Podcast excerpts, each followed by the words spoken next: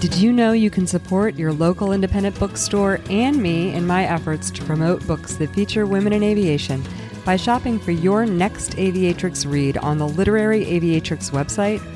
I built the website to serve as a central source to search and find books featuring women in aviation, and it was important to me to offer you the opportunity to buy from independent sellers. If the book you're interested in is available on bookshop.org, you'll find a link to purchase through my affiliate account on my website, which means I'll receive a small portion of the sale to support the content you love. Blue skies and happy reading.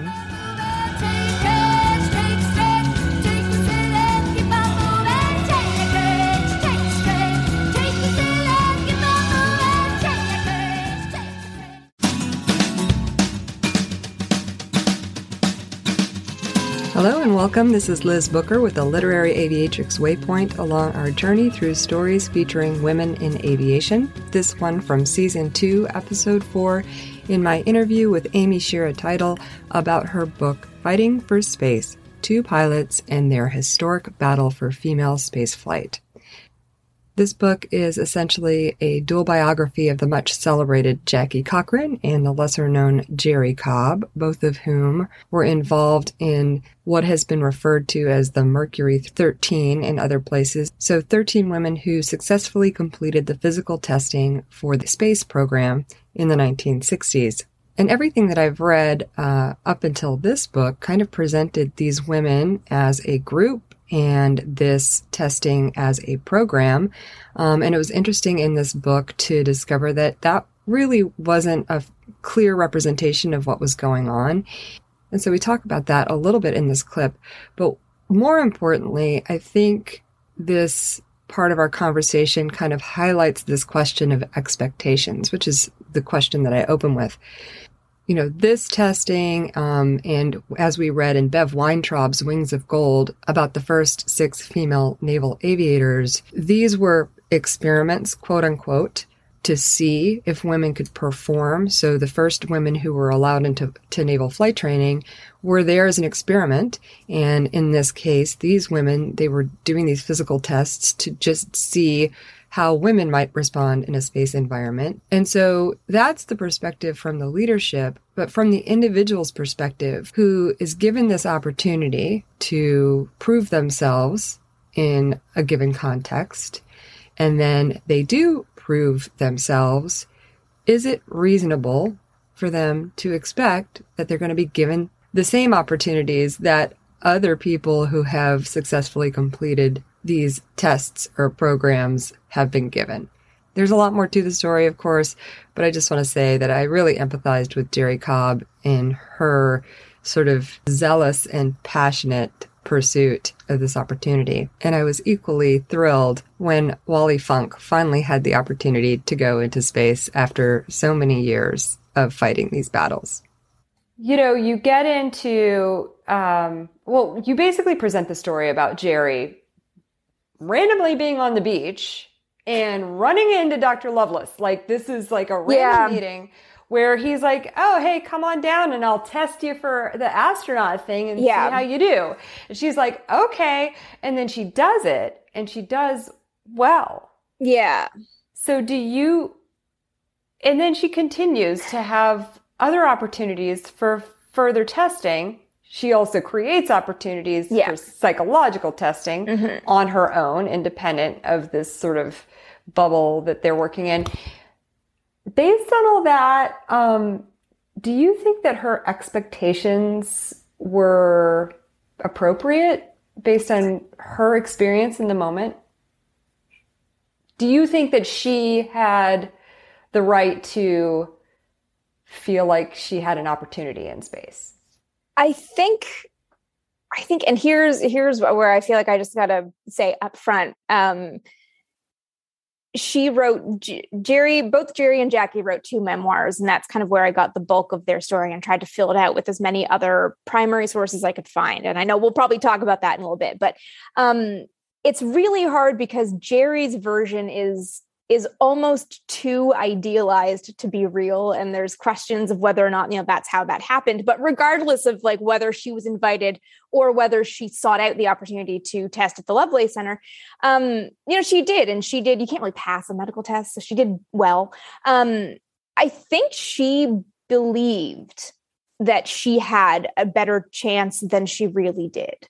I think she she felt that because she'd done well and that because she had succeeded as a pilot, you know, she was she was a, a career pilot already before she was 20. You know, she was really making it work for herself. And I think that because she'd been able to kind of find these opportunities, put herself out there, really get get what she wanted from a job that this was kind of the next logical progression for her. So I think that that what she was experiencing and the way she was kind of going going about it i think she believed she had a much better chance at actually getting into space than she really did. I think there were factors at play that she either wasn't fully aware of or failed to totally consider the ramifications of that meant that she wasn't nearly as close to her goal as she thought she was. And you know, she wasn't the only one obviously wrapped up in this. There were these other women who yeah. successfully completed these physical tests. And I could see how in their isolation, they would have very little understanding of what exactly was going on or yeah. what to expect. And then all of these letters. Oh my goodness. Oh my God, the letters. Jockeying for position power, both between yeah. Jerrie and Jackie was incredible and very illuminating. Oh my goodness. Um, but I can yeah. see like if I were on the receiving end of those, I would be like, what's going on? Mm-hmm. Uh, who's in charge? Mm-hmm. What exactly is going on? I thought I just did like a physical test and now, you know, I'm going to be going to the moon next. Like what? Yeah. Like, talk about that. it's, bit. it's, um, and I'll tell you when I found the this this folder, this massive folder of letters in the archives, I I yelled in this quiet reading room at the Eisenhower Library, just like, oh, and I looked around. Sorry. like kept photographing everything. Fantastic. Um, because I, like I said, I wanted the women to speak for themselves, and that allowed me to let them have their own words. But um, yeah, it was a mess. It like to, to put it bluntly, that program was a hot mess of not even really being a program. So what you know, Jerrie took some tests, and Dr. Lovelace really wanted to understand. You know, was she exceptional? Were women just good? Because there wasn't there wasn't a lot of testing about the physicality and and the mental fortitude of female pilots like there was for men. So you know, for him, it was a medical curiosity. He was kind of excited about the idea of kind of pushing them forward. Jerrie thought that because they had, she had, you know, the NASA physician who was not a NASA physician on her side, that it was going to mean something. So but then Randy Lovelace is this, you know, old friend of Jackie's. They were very close. The the Lovelaces and the Cochran Co- Cochran Odlum clan. They were very close. Uh, Randy Lovelace's daughter was actually named Jackie, so you know that's the closeness of the families. Um, so you know he was also consulting Jackie because she was the most experienced female pilot in the country and a great resource for him. So you end up with this really weird situation where the women were never, never all together as a group. These 13 women that did the medical test, they never all met. By the time they met in the 90s, a couple of them had already passed. They never got together as a group. They didn't have this, this like, you know, sisterhood of the divine traveling space pants or whatever that movie is. They they were really going you know one here they got a letter from this person they got another letter from this person they you know two of them crossed paths they changed notes but they didn't all get the same information. I i had got emails from a couple women and, and did speak to one one of the women. And she said you know if you if you were there when um when randy lovelace was there you felt like it was a real program. But if you were there when he wasn't there you felt like you were just doing a physical. So the information and the experiences they were getting differed from woman to woman. And then as they wrote each other letters as they got letters from jackie jerrie and randy it all became this this mess of not being on the same page. And it ended up being that the women kind of you know some of them didn't want to give up what was at the time a very rare and a very lucky career as a professional pilot to take a chance on something that was not a sure thing being spaceflight. They wanted they didn't want to leave their jobs to do this testing. Some of them were willing to give it up completely for a shot just to see. So they couldn't even get all on the same page in what they wanted to see happen next. And it became this really really messy thing where there there was no unity. There was no group goal. And um, as Jerrie kind of pushed her issue into the public, you know, she was profiled in, in newspapers, she took her all the way to to a congressional subcommittee hearing.